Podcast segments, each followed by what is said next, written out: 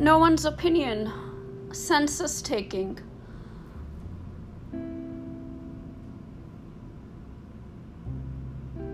How do you feel today?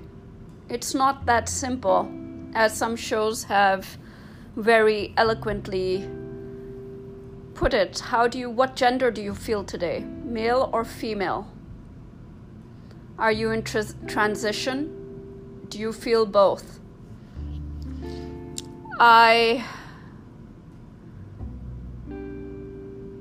Questions like this can cause uh, havoc.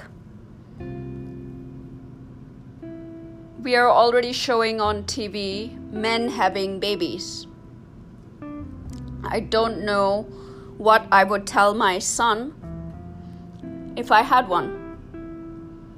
In this particular case, the woman was going, uh, un- was under transition.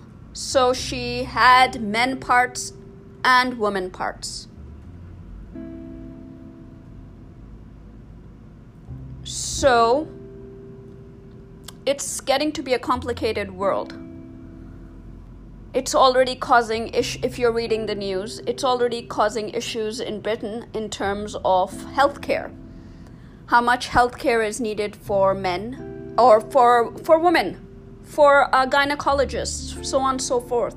What are the, what are the financial implications for such transitions?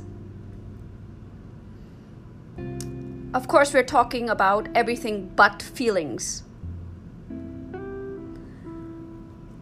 And to round this up, I was signing up for a Google account and I was asked what gender. I put other. Specify. I put giraffe. It said next. No one's opinion.